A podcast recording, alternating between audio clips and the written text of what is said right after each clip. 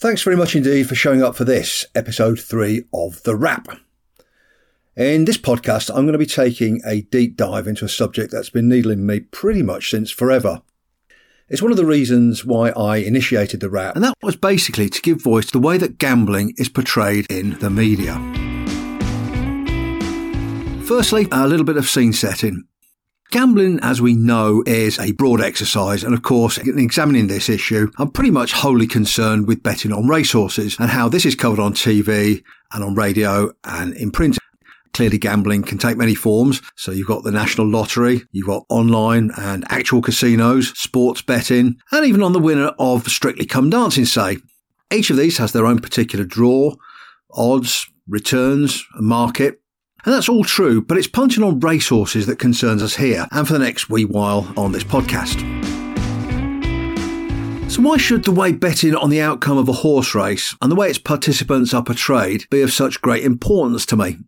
The mission of the Wrap, once again, is to help the UK and Irish racing fan get the most out of their racing.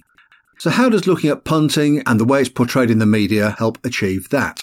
Well, if EastEnders has a storyline set in a bookies and it purports to show a race from Newmarket, either on the July course or on the Rowley Mile, and that clip shows a race taking place on a left handed track, then all of us should know that Newmarket has one right hand bend and most races there take place on the straight track. Now, to me, that's the production team being very lazy. It shows that they can't really be bothered in getting right what they're asking their audience to buy into. It really does show contempt for their audience. At this point, I can hear listeners going, Look, hell, Pete, don't get so bent out of shape. It's no big deal. Well, yeah, it's only British racing we're talking about, right? Nothing important, he said sarcastically. It's a view, though, that I would say permeates much of mainstream broadcast media.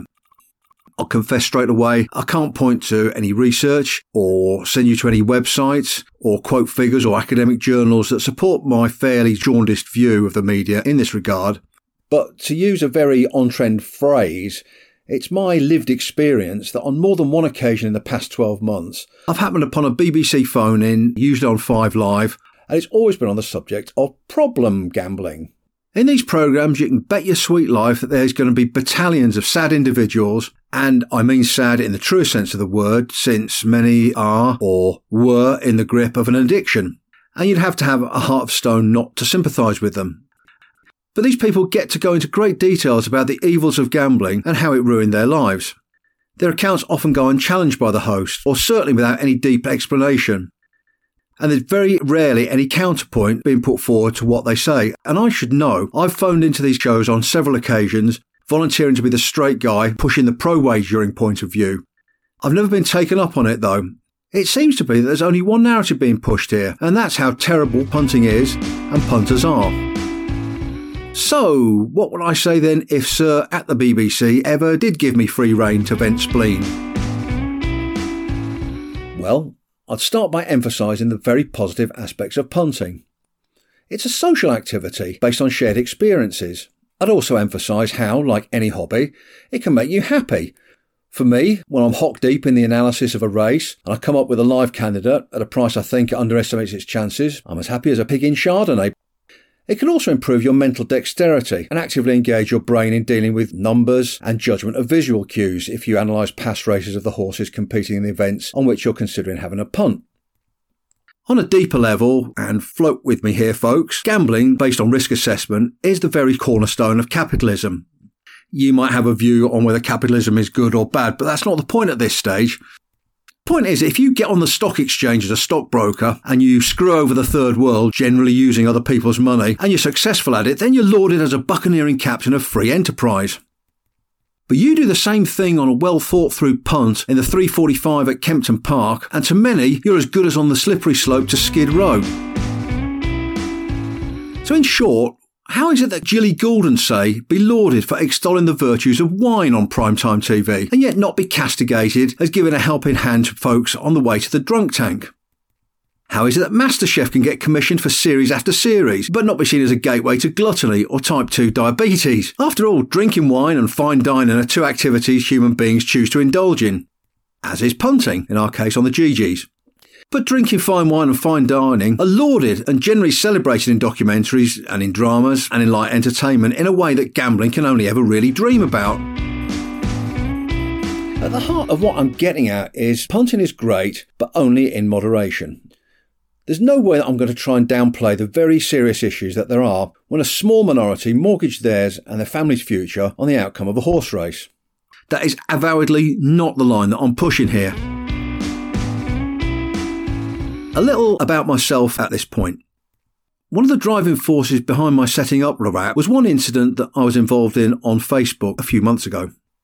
Like the committed racing fan I am, I contribute to a range of horse racing forums on Facebook and other social media platforms.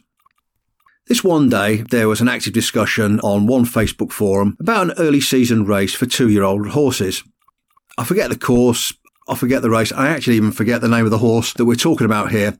But basically, it was a race I'd looked at in some depth, as these are the types of races in which I generally specialise. Basically, there's little form to go on, and the rewards are there for the diligent punter, who I like to think that I am, who's prepared to put in hard yards in studying breeding, and trainer trends and sales ring activity and speed figures. Anyway, I banged out a few paragraphs into this forum justifying the chances of this one horse that I'd spotted, based largely around the elements that I've just outlined. Fast forward then to race time, and my horse actually won at what we might call working men's odds. Immediately, I went back onto the forum basically to emphasize how it doesn't always work out that way and you need to put in the hard hours and hard graft in coming up with a selection in the way that I did. Nonetheless, after all of that, the next morning there were about a dozen messages in my private message file asking me for more tips and had I got anything lined up for later on that day, ideally at similar huge odds. At this point, I was like, are there really people out there that are so desperate to bet they'll latch onto someone they don't know in a forum on the fag end of the internet? Someone who I think we've established here who is avowedly not a tipster and who has zero track record, at least to the wider world. I, I always keep a record of my own bets to myself, but to the wider world, no one knows my level of profitability over any length of time but apparently onto whom all sorts of magical powers could, it seems, be projected. I'm not stupid, I'm aware that that would at least be until the next losing selection that I gave, at which point, to every action there is an equal and opposite reaction, I'd be regarded as the most useless punter in the Western world. Now, I'm not sure anything I say here or in any Wrap podcast will have any traction with these type of people. I generally think they are in the grip of an addiction, and you could talk to them for days on end about the need for discipline, for selectivity, for specialisation in their punting, for the need for intensive form study, or specialising in, say, paddock watching, or anything that gives you a fresh angle on a race. You could do all that and point out that, what, 99% or more of horse racing punters do actually lose. And yet, I very much got the impression they still latch on to the next stranger they come across on the internet or at the racecourse that would promise them the earth if they back this next selection they come up with because they had some of the magical allure of some inside information or they'd heard a stable whisper about how the selection was catching pigeons on the gallops. So, yes, I do get it. I do understand the nature of addiction and how one can be seduced by the notion of easy money. And you only need to look at the tipping line ads charging £1.50 a minute to see how easy it is to exploit such people. It's right and proper that racing, well, hell, more than just racing and bookmakers, society as a whole, I'd say, connects with these people and protects them from themselves. I like to think I'm not dumb, and you'd have to be dumb to argue that all is sweetness and light in the world of gambling on the outcome of a horse race. But acknowledging that some people have a problem with gambling doesn't therefore mean you have to stand metaphorically tut-tutting outside of bookmakers, or by the tote booths, or bookies joints at the racecourse, or even over the shoulder of the guy with Betfair or Paddy Power fired up on their PC or smartphone. Yet you'd be forgiven if you thought that was the case.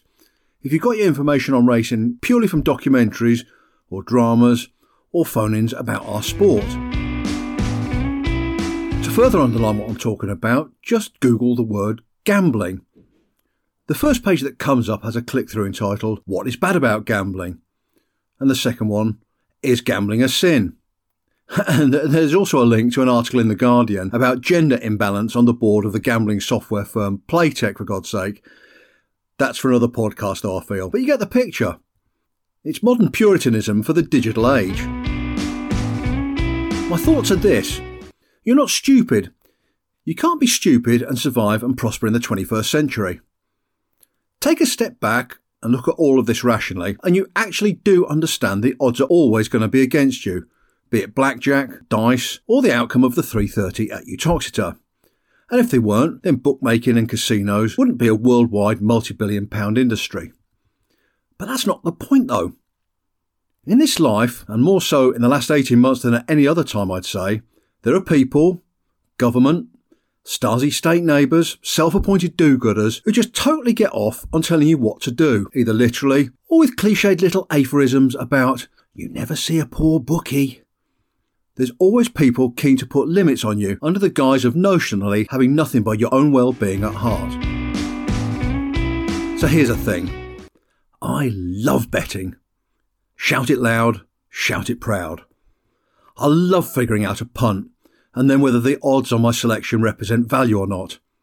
I love the anticipation. I love the few minutes pre race when I think, have I actually done the right thing here? And have I got the best odds? I love the race. I love the outcome, the learning from it if it loses, and the celebration if it wins. I'm a decent enough loser. And folks, universal truth time. You get enough practice in losing wagers, no matter what the tipping lines will tell you. But I'm a bloody awesome winner. You really do want to be around me when one of mine has landed, because there's plenty of beery celebrations for Pete and his immediate circle of friends. So, if you have a bet, celebrate it and go for it with everything in your soul. I think we've established not to go for it with everything in your wallet or bank account, right, people? That sevenfold accumulator that, in inverted commas, savvy you, knows just never comes off, but, inverted commas, Gypsy You says, Yeah, but it might do one day, and it'll change my life if it does. That punt on the Derby winner at 50 to 1 that you struck in September that goes off 3 to 1 on the first Saturday in June at Epsom.